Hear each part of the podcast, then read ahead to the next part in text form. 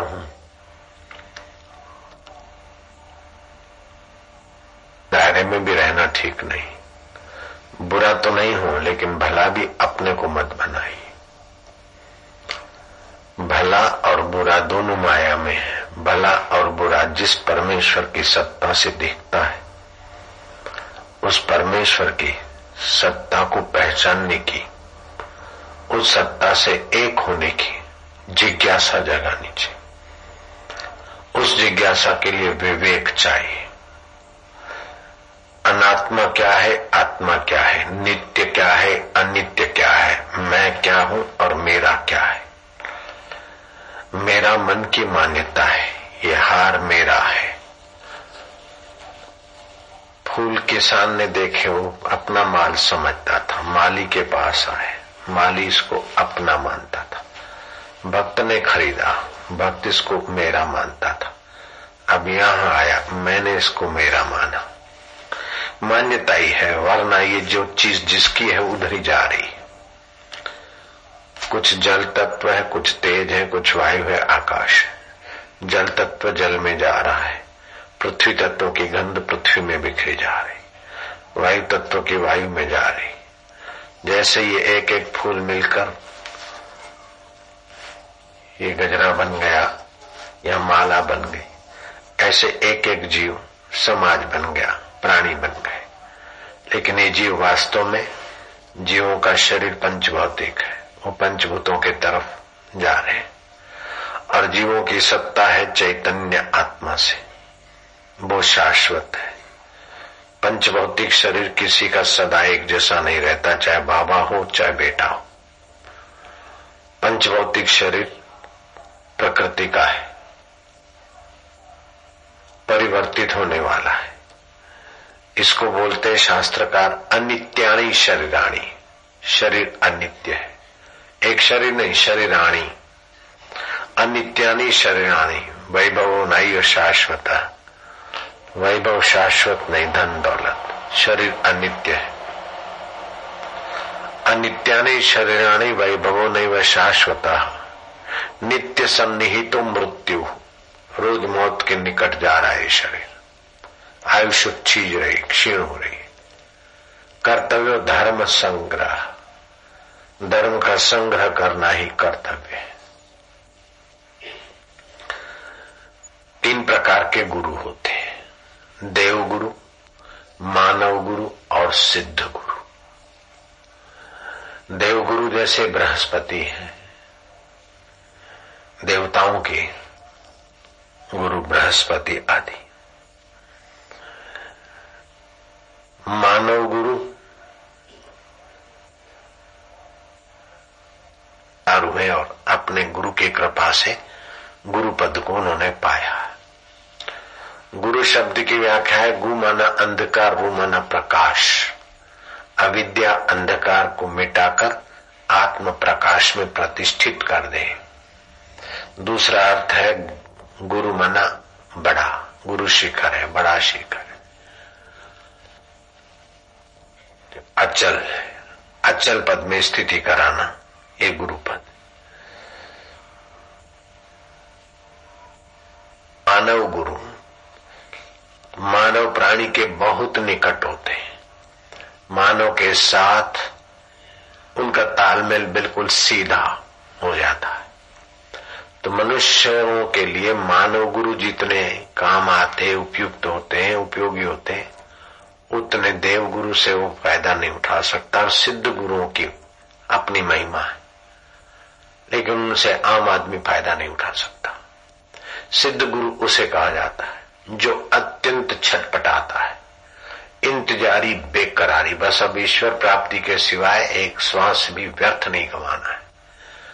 और मुझे गुरु की आवश्यकता है। गुरु नहीं मिल रहे तो आत्महत्या करने को भी तैयार हो गए और ये ज़रूरी नहीं कि आप आत्महत्या करें तो वो कोई आ ही जाए। वो भी कभी किसी की ऐसी खींच तब आए एक व्यक्ति ने सौराष्ट्र में ठान लिया कि धन्ना जाट छुरा लेकर बैठ के आगे, भगवान, आप खाते हो कि नहीं खाते? भगवान आए, प्रकट हुए। तो मैं भी भगवान को भोग लगाऊँ। भगवान को भोग लगाए तो भगवान आए नहीं तो। एक दिन, दो दिन, पाँच दिन देखा कि नहीं नहीं आएँगे तो मैं अपना सिर उतार के रख दूँगा। हालाँकि ये ऐसा प्रयोग नहीं करना चाहिए। लेकिन उसको कोई सत्संग नहीं था उसने तलवार ला के रख दी। आओ, खाओ खाओ खाओ। मेरा खाते कि नहीं खाते? तो खाते कि नहीं खाते? भगवान खाते, लेकिन भगवान भाव के भूखे और भाव कैसा चाहिए? जैसे पानी 80 डिग्री 90 डिग्री तो गर्म तो लगे लगेगा, लेकिन उखलेगा नहीं। 100 डिग्री पे ऐसे ही भाव की तीव्रता होती तो भगवान प्रकट होते। वैसे तो जड़ चेतन में उसकी सत्ता तो है। तो आए आए आए तो भगवान तो आए नहीं तो आखिर उसने तलवार मयान से निकाली और जरा सा चुरा अपने गर्दन पर थोड़ा रक्त बहा प्रभु आओ आओ नहीं आया प्रभु और थोड़ी भावरी बेहोश हो गए होश आया कि अभी तक नहीं आते तो मैं मर जाऊँगा, तुम्हारी बदनामी होगी। तलवार भौंकती मर गया। ऐसे प्रयोग नहीं किए जाते। इतफाक कोई किसी की तीव्रता होती वो अलग बात है और कोई घटना घट जाए। नहीं तो ऐसी हट नहीं ली जाती। हाईकोर्ट ने भी उसको फांसी, सेशन कोर्ट के अनुसार जो भी कुछ एविडेंस थे, उसको फांसी देना मंजूर रखा। तो जूरी में तीन न्यायाधीश बैठे थे, उसमें एक बंगाली न्यायाधीश थे। और बंगाली न्यायाधीश के अंतरात्मा कुछ संतों के संपर्क रहा, कैसे भी रहा होगा, मुझे पता नहीं। तो उन्होंने कहा, ये निर्दोष है।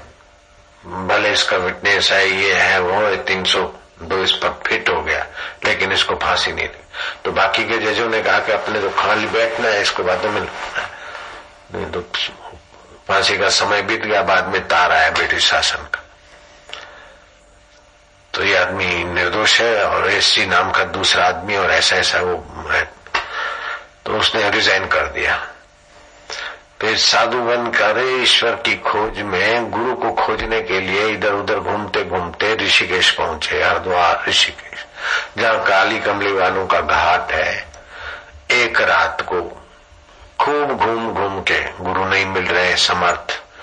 तो घूम घूम के आखिर उब गए। कहीं एक सौ आठ, कहीं एक हज़ार आठ, कहीं टू आठ फुट का, कहीं कुछ।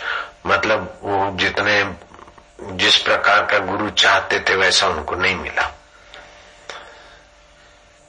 तो अब जीकर क्या करना है? तो आत्महत्या करने को तैयार हो गया। तो रात्रि को बारह बजे घाट पर गंगे हर करना था, पत्थर भी बाँध लिया। तो सिद्ध गुरु प्रकट हो गए, कहे मूर्ख, आत्महत्या तो करता है, अहम नहीं छोड़ता अपने को। विशेष मानता है, इसलिए गुरु को क्या पहचानेगा? ना मैं तेरा गुरु हूँ, नारायण नारायण जपना। बस वो बड़ौदा आए, बड़ौदा से नर्मदा किनारे चाणोद का नाली तीर्थ क्षेत्र है, वहाँ पेड़ के नीचे बैठे रहते। पकड़ शाही से एक टाइम भोजन करते, वो भी स्वाद नर्मदा को अर्पण करके। तो उनमें सिद्धियाँ, शक्तियाँ सब आई, शांति आदि। जितना चित्त शांत होता है, उतना सामर्थ्य बढ़ता है। चित्त की विश्रांति प्रसाद की जननी है। तो लोगों को कुछ लाभ होने लगे, मनोती मनोती तो फिर भीड़ हो गई तो बाबा चले गए। बद्रीनाथ। तो नारायण नारायण बोलते थे तो लोगों ने नारायण बापू नाम रख दिया उनका। तो बद्रीनाथ में भगवान बद्री विशाल भोजन करेंगे, तब हम करें। तो भोजन बनाया, एक बार बद्री विशाल को भोग लगाया। तो बोले तो जैसे पंडे लोग लगाते हैं, ऐसे ही भावनात्मक है। सचमुच में खाएँगे ठाकुर जी तो हम खाते तो बोले, बाबा, आप ही खिलाए, दूसरे दिन बना प्रोग्राम। तो मैंने देखा नहीं है, मैंने ये सुना हुआ है। नारायण बापू के बारे में। तो जैसे बड़े लोग खाते हैं, थोड़ा बहुत ऐसे प्रसाद लिया हुआ था। फिर बाबा ने खाया, भक्तों को दिया। तो नारायण बापू चाणोद कनाली में हो गए। अभी थोड़ा समय पहले उनका शरीर शांत हो। इस प्रकार भूमानंद महाराज उनसे तो हम मिले थे। जैसे आनंदमयी माँ तो इधर आई थी अखंड आनंद महाराज। ऐसे उड़िया बाबा हो गए और हरि बाबा हो गए।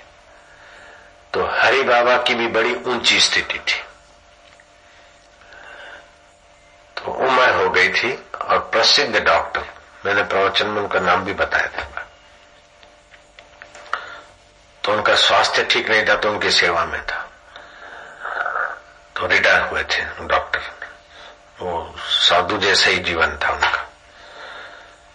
तो हरि बाबा की स्थिति अब कंट्रोल से बाहर है। आनंदमयी माँ को फ़ोन करा। तो माँ ने कहा, नहीं नहीं।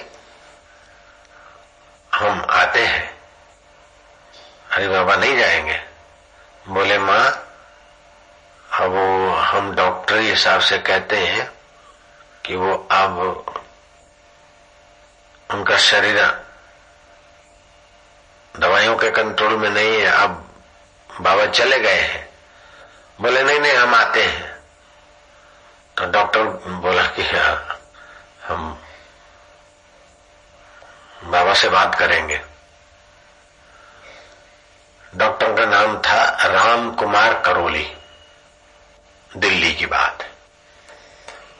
उस समय जाना माना डॉक्टर था। हरि बाबा भी जाने माने। आनंदमय माँ हरि बाबा, उड़िया बाबा, तीनों मित्र संत थे।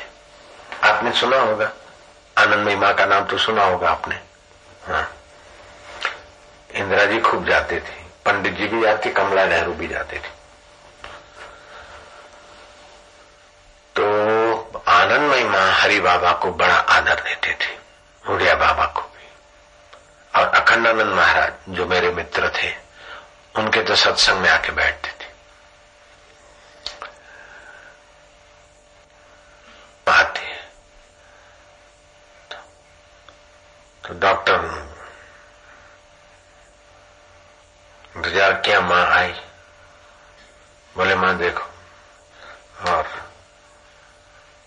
नहीं बोले नहीं कैसे है हम बात करेंगे बाबा से तो राम कुमार डॉक्टर करोली को लगा कि हमने धूप में तो बाल सफ़ेद नहीं किए। जाने माने डॉक्टर है, सारे ज़िंदगी का मेरा पेशा है। अब क्या बात करेंगे माता जी देखे कैसे बात करती। मेरे मन में ऐसा है, डॉक्टर बोलता है। मैंने कहा अच्छा कमरा बंद करो। थोड़ा बाहर बैठो और क्या पता कैसे संकल्प क्या क्या हुआ?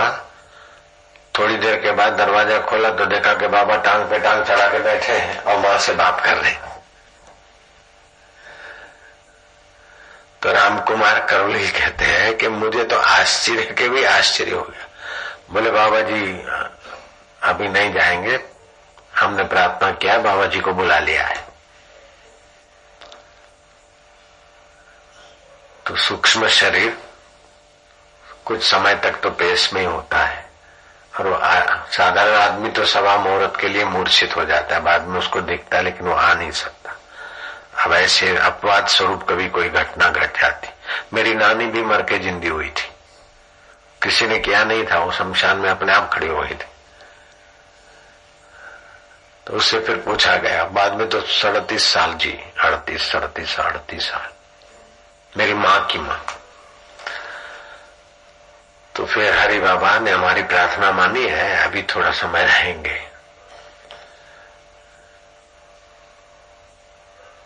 जीव में योग सामर्थ्य भी है, ईश्वर को पहचानने की शक्ति भी छुपी है, और ये जीव अगर लापरवाह होता है तो संसार का थोड़ा बहुत दुख सुख आता है तो उसको तिनखे के नाई बाह ले जाता है, ऐसी अविद्या भी है।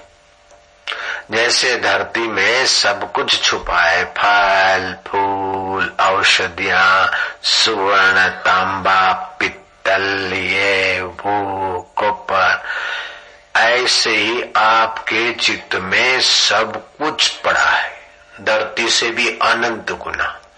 अब सब कुछ में से कितना भी आप लो, लेकिन होगा कुछ थोड़ा हिस्सा, लेकिन जिसका सब कुछ है जिससे सब कुछ है, जिसमें सब कुछ है, उस ईश्वर के ज्ञान को, प्रेम को, आनंद को पाने के लिए सिद्ध गुरु, देव गुरु और मानव गुरु। उनकी ओट लेनी पड़ती है। नहीं तो अपने भावना से पूजा पाठ किया, चलो सच्चे रहे, धार्मिक रहे बुरों की अपेक्षा भला ठीक है, लेकिन भले को पता नहीं कि भला भी कौन है? भला होने वाला मैं कौन हूँ? चलो, वो करप्टेड है तो मैं होनेस्ट हूँ। वो पापी है तो मैं धर्मात्मा हूँ, लेकिन मैं कौन हूँ? बोले, मैं हूँ साहब। तो आपको अपना पता नहीं जब तक अपना पता नहीं चला, तब तक आपकी मनुष्य जीवन की यात्रा पूर्ण नहीं हुई। स्वरूप को पहचानना। नरसिंह मेहता ने गाया, जहाँ लगी आत्म तत्व चीन्यो नहीं, त्या लगी साधना सर्व जूठी पढ़ लिख के मेहनत मजूरी करके आप प्रोफेसर हो गए, ये भी एक प्रकार की साधना है। आप तपस्वी हो गए, आप कुछ हो गए, ये हुआ, वो हुआ वो हुआ। आप कोई साधना की सिद्धियाँ आ गई, लेकिन आत्मा को नहीं जाना तो मैं सिद्धि वाला मैं आश्रम वाला, मैं मकान वाला, मैं दुकान वाला, मैं पुण्य वाला, मैं पाप वाला, आखिर मैं हूँ कौन? तो जन्म के पहले कौन था और जन्म के मरने के बाद कौन रहेगा और सृष्टि का आधार क्या है? ईश्वर क्या है? जगत क्या है? और मैं कौन? इसके तत्वों को जब तक नहीं पाया, नहीं खोजा, समझा, तब तक सब करा कराया मृत्यु के एक झटके में समाप्त हो जाता है। इसीलिए खोजना पड़ता है कि अपने आप को खोज। नानक जी ने कहा, मन तू ज्योति स्वरूप अपना मूल पहचान। अपने मूल आत्म स्वरूप को पहचानना है। न जाने कितने जन्मों में कितने बच्चे हुए, बच्चियाँ हुई, मित्र हुए, मकान हुए, घर हुए क्या क्या हुआ। एक बार इंद्रदेव को हुआ कि मैं कितना भागशाली। अप्सराएँ नृत्य कर रही, गंधर्व गान कर रहे हैं ललनाए चमट उड़ा रहे, देवता अभिवादन कर रहे हैं क्या पुण्य, क्या मैं सभा के बाद सोचा कि गुरु बृहस्पति के चरणों में जाएँगे गुरुवर से प्रार्थना करेंगे हम गुरुवर ऐसा कौन सा मेरा इतना तेज पुण्य है कि मैं देवताओं से सम्मानित हो रहा हूँ। गुरु बृहस्पति के यहाँ गए तो गुरु बृहस्पति एक कतार देख रहे थे कीड़ों की। अच्छा तू एक बार हुआ? बस। दूसरे कीड़े के और देख। तू तीन बार हुआ? ठीक, बढ़िया बढ़िया। तू चार बार, तू सात बार, तू दो बार। अच्छा तू एक बार हुआ। आधे में पदच्युत हुआ अच्छा। इंद्र पीछे खड़े हैं। इंद्र ने देखा कि गुरुजी कीड़े को देख के ऐसा बोले, एक बार, दो बार, चार बार, सात बार, नौ बार। क्या होगा? गुरु ये क्या आप कह रहे हैं? किन को कह रहे बोले, इंद्र, इस सृष्टि तो परंपरा से चली आ रही है। इन कीड़ों को देख रहा हूँ, कोई एक बार इंद्र बना है, कोई सात बार बना है, कोई तीन बार बना है।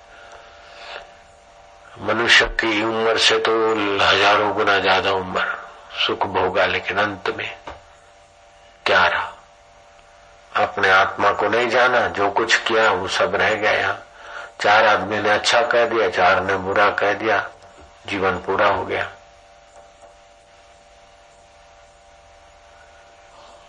कहते, मन तू ज्योति स्वरूप, अपना मूल पिछान।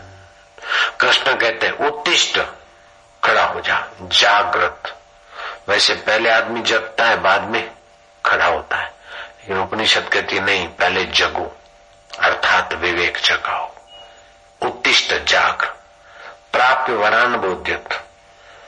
वो जो मोरान महापुरुष हैं, जिन्होंने अपने आत्मा, परमात्मा को पहचाना है, उनके चरणों में जाओ। तत्विद्धि प्रणिपाते न परिप्रश्न ने सेवाया, परीक्षा लेने के लिए नहीं। अपनी विद्वता दिखाने के लिए नहीं, लेकिन अपना उद्धार करने के लिए, असली खजाना, असली चीज़ पाने के लिए तत्विधि प्रणिपाते न नम्रता सहित। सेवा भाव से। उपदेशंती ते ज्ञानम ज्ञानी न तत्वदर्शिना तुम्हें उपदेश देंगे उस तत्व का, जो सार तत्व है। जो मौत का बाप नहीं छीन सकता है, वो तुम्हें ज्ञान देंगे। जहाँ सारे कर्मों का फल, सारे शुभ कर्मों का फल नन्ना हो जाता है। सारे अशुभ कर्मों का फल जलकर दग्ध हो जाता है। अधर्म आक्रामक होता है। धर्म शांति प्रिय होता है। एकांत प्रिय होता है शांति प्रिय होता है। लेकिन यहाँ भगवान ने धर्म को युद्ध प्रिय कर दिया। आक्रामक शब्द युद्ध युद्ध करो। आक्रामक लोग आक्रमण करते और सज्जन लोग शांति, प्रियता के कारण कहीं कोई पिसा जा रहा है, मरे जा रहा है तो चलो भाई, भगवान उसको सदबुद्धि दे, उसको भगवान के हवाले करके खुद किनारा कर ले। तो आक्रामक लोग सफल हो जाते, और धार्मिक लोग बेचारे मार खा जाते। लेकिन गीता ने धार्मिक लोगों को मार खाने से बचाने का रास्ता दिया। सवाल ये नहीं था गीता में कि कितने मरेंगे? कौन विजय होगा? कौन पराजय होगा?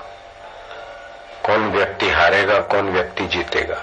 सवाल ये था कि आक्रामक दुर्योधन, आक्रामक अधर्म शांत धर्म को संन्यास के लिए बाध्य कर देगा तो आक्रामक अधर्म विजयी हो जाएगा।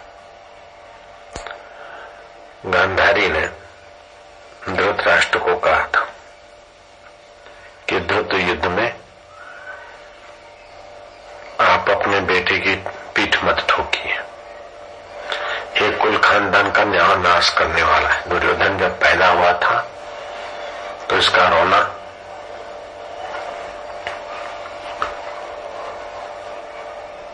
सियाल जैसा था और विदुर जी ने कहा था कि त्याग कर दो, इसमें कलजु का प्रभाव है। ये कुल को ले डूबेगा। और इसने जो भी गलत निर्णय किया, पुत्र मोह के कारण, इसकी पोट पीठ ठोकते रहे।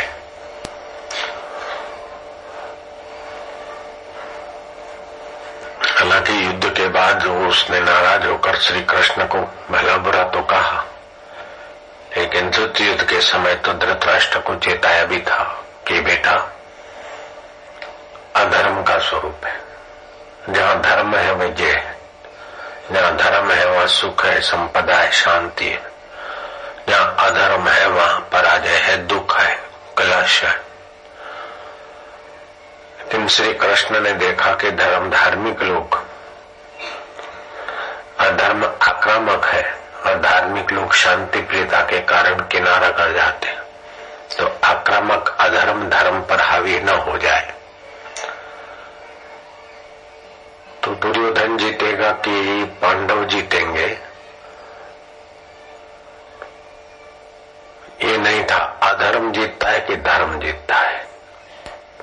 तो धर्म अगर किनारा कर जाएगा तो अधर्म जीत जाएगा, इसलिए धर्म को आक्रामक भी होना चाहिए। तो जो लोग बोलते, मैं भगवान के रास्ते चलू, मेरा पति भी चले। ठीक है, सद्भावना है। लेकिन ये मार्ग मुक्ति का मार्ग सबको अपने ढंग से तय कर लेना पड़ता है। मैं सोचता था कि भाई चले भाई चले। भाई को चलाने के चक्कर में रहते तो हम चौरासी के चक्कर से बाहर नहीं निकल पाते। मैं चले तो ठीक है, प्रयास किया, लेकिन अपन चलो। जख मार के भाई थोड़ा बहुत बाद में चले। अपन चलाने लगे हाजी जी करके तो वो अपने को बुद्ध मानते। इसलिए धार्मिक व्यक्ति को उदार होना ठीक है, सहिष्णु होना ठीक है, लेकिन डल और लेजी नहीं होना चाहिए। उसको अपने उद्देश्य के प्रति सजग होना चाहिए, पुरुषार्थी होना चाहिए, हिम्मत वाला होना चाहिए, बलवाना होना चाहिए। वीर हो गया वसुंधरा ये धरती वीरों के उपभोग के लिए, कायरों के लिए नहीं है। न आया आत्मा बल ही ने लपेट। दुर्बल को आत्मज्ञान भी नहीं होता, दुर्बल विचार वाले का स्वास्थ्य भी ठीक नहीं रहता, और दुर्बल वाला विचार वाला जो करता है नालच सहता है। और बलवान जो कहता है होता और ढोल नगारे बजने लग जाते। इसलिए श्री कृष्ण ने युद्धस्व है तो धर्म उपदेश लेकिन शांत कोने में अथवा संन्यास में जाकर प्राप्त करेंगे नहीं। अविकम्प योगे न। एक तो होता है भगवान की सत्ता।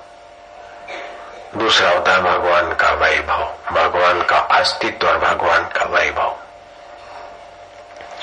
आप ध्यान करते स्वरूप का भगवान के अस्तित्व में रहे।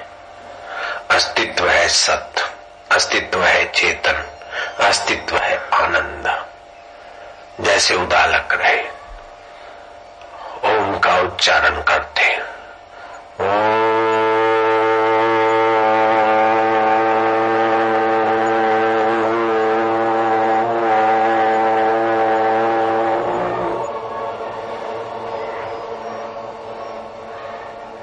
की अमात्रा से स्थूल जगत व्याप्त है उस सच्चिदानंद की सत्ता से ओमकार की ऊ मात्रा से सूक्ष्म जगत माँ मात्रा से कारण जगत अर्ध मात्रा पर ब्रह्म ओमकार का जप करते करते स्थूल में चैतन्य सत्ता भरपूर है जैसे जल में द्रव्यता, दूध में सफेदी, फूलों में सुगंध, मिठाई में मिठास, ऐसे स्थूल जगत में मेरे सच्चिदानंद आकाश की नाई चिदाकाश व्याप्त है। सूक्ष्म जगत में भी उसी की सत्ता, कारण जगत में वही। और स्थूल सूक्ष्म कारण, ये स्थूल शरीर, सूक्ष्म शरीर। स्थूल शरीर में आपको नींद आती है। तो नींद पहले मस्तक से शुरू होती, फिर आँखों में आती, फिर गले में, फिर हृदय में। लेकिन उच्चारण करने से नींद नहीं, मन और प्राण ऊपर के केंद्र में आया आपको स्थूल जगत का प्रभाव चित्त पर न पड़े, सूक्ष्म जगत का प्रभाव न पड़े। कारण जगत में आप नींद का प्रभाव न पड़े। जागृत आता है, चला जाता है। स्वप्न आता है, चला जाता है।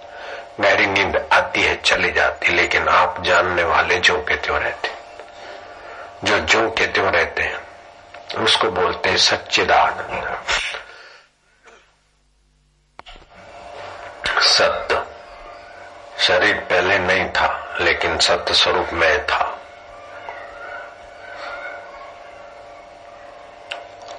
भाया गया निंद्रा आई गई, सपने आए गए, लेकिन मैं वही का वही। पंद्रह साल पहले मुझे ऐसा स्वप्न आया था। आज से तेरह साल पहले एक दिन मेरे को ऐसा दिखा था सुबह। दिखना तो गायब हो गया, लेकिन मैं वही का वही तो स्थूल बदलता है, सूक्ष्म बदलता है, नींद कारण भी बदलता है। तो नींद आती कारण शरीर में चला जाता है जी कुछ नहीं देखा था, कुछ नहीं देखा। लेकिन कुछ न देखने वाले को जो जिसने देखा, जैसे तालाब में पानी में आपका गहना खो गया, आपने गोता मारा। गहना तो हाथ में आ गया, लेकिन ये गहना मिल गया, ये अनुभव तो हुआ, लेकिन बोलने के साधन बंद है। ऐसे ही कुछ नहीं देखा।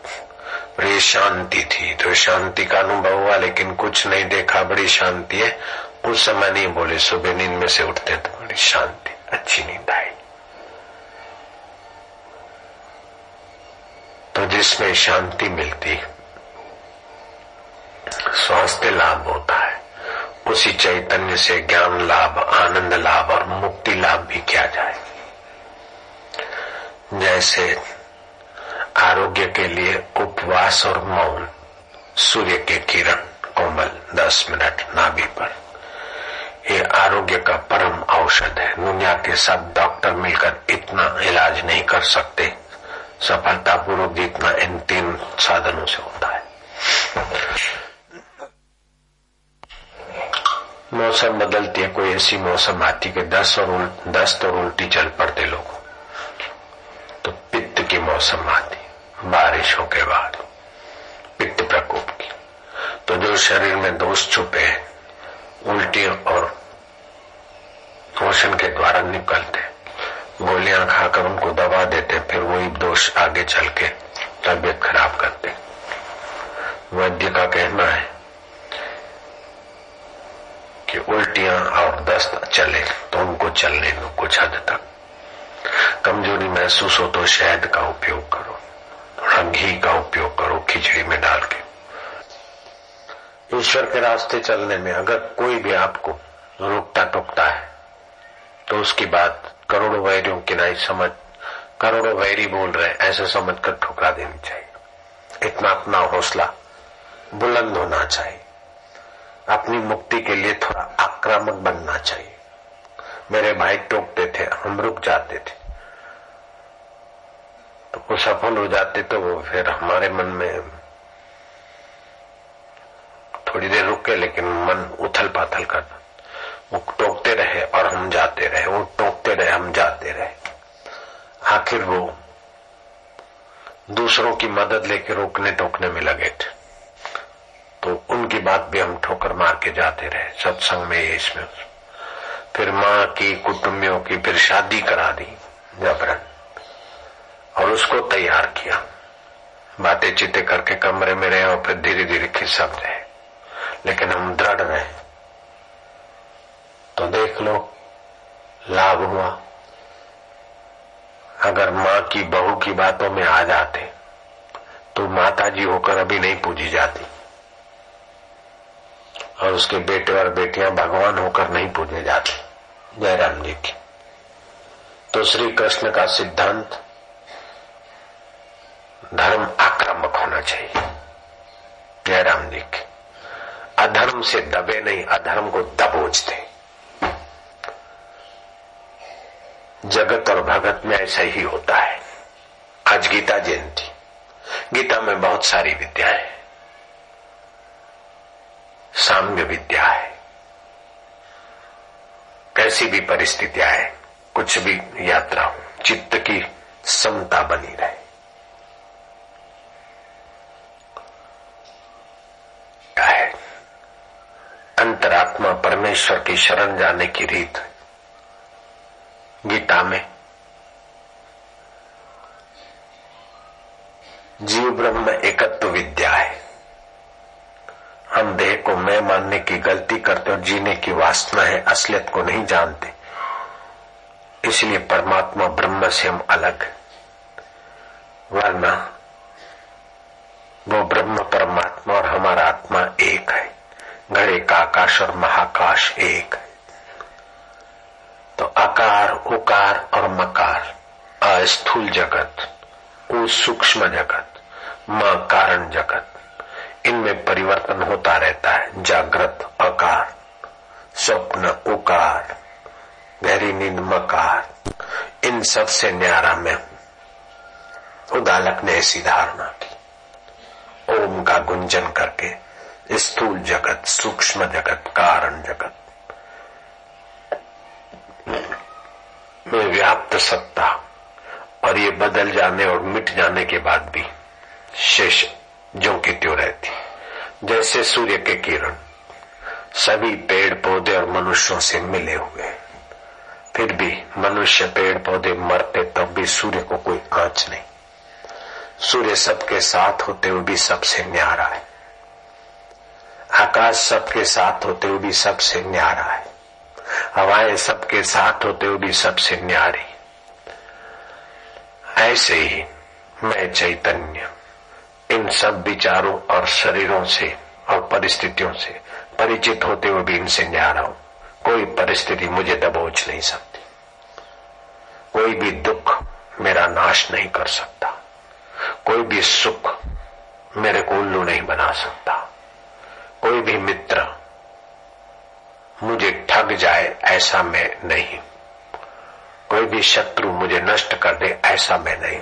ओम ओम। मन को ठगेंगे, हो सकता है।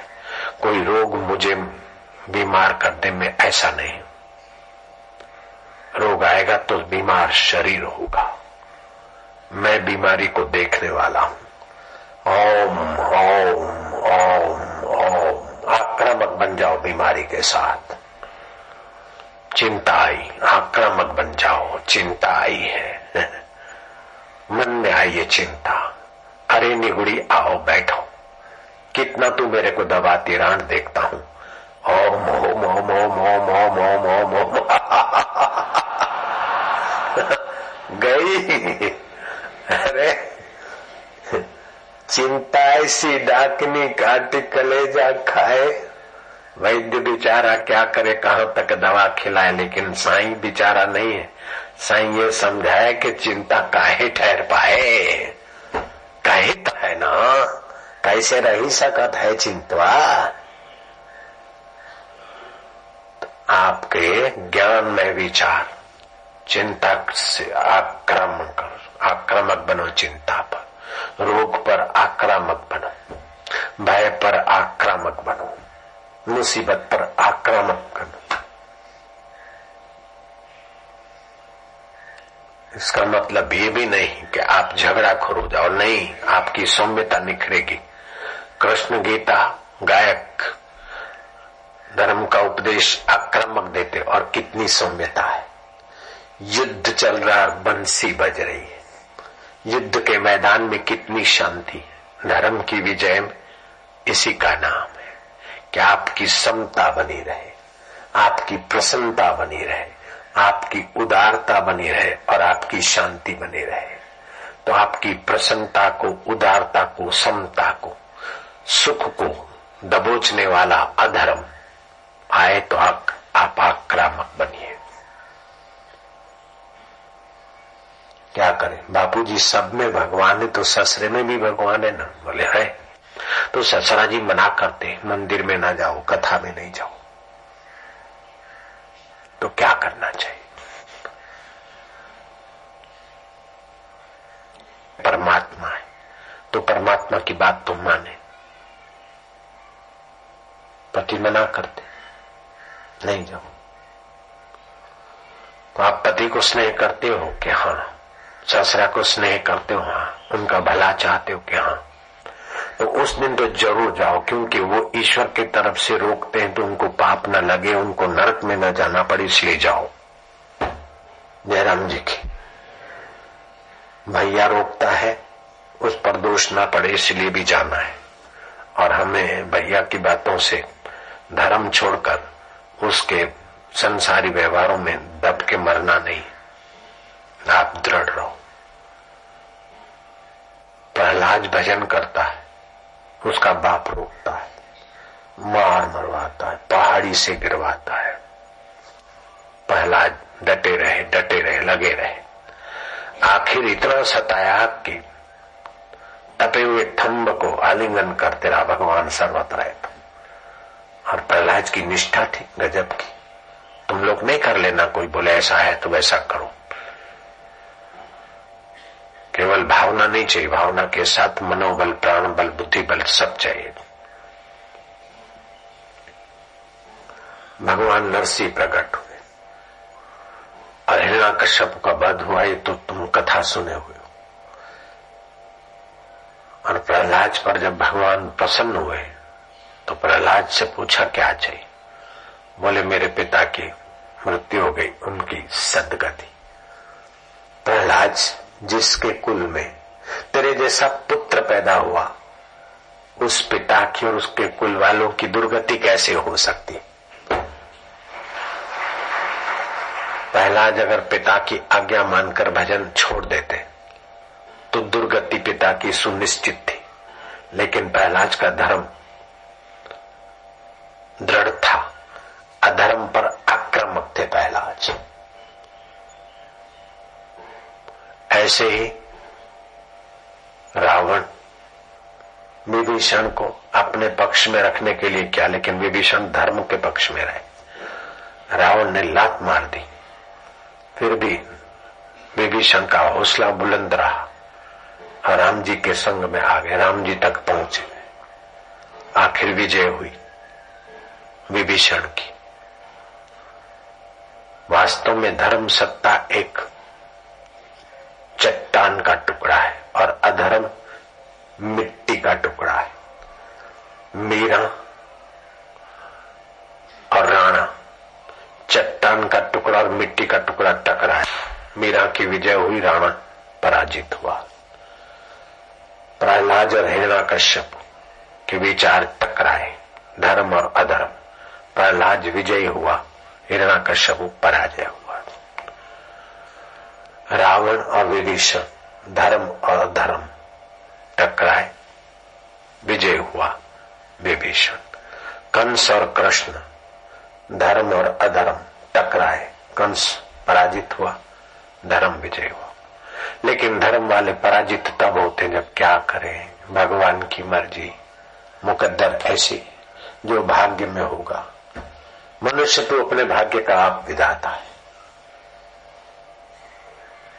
ये कौन सा उकदा जो हो नहीं सकता? तेरा जी न चाहे तो हो नहीं सकता। छोटा सा कीड़ा पत्थर में घर करे, इंसान क्या दिले दिल भर में घर न करे? दृढ़ता होनी चाहिए। मेरी पत्नी भी आए तो मैं चलू। मेरा पति भी आए तो जरा सुविधा रहे। सुविधा की ज़रूरत नहीं है। आए तो अच्छी बात है। अच्छा है, प्रयत्न करें। लेकिन वो रोके तो रुको भी मत।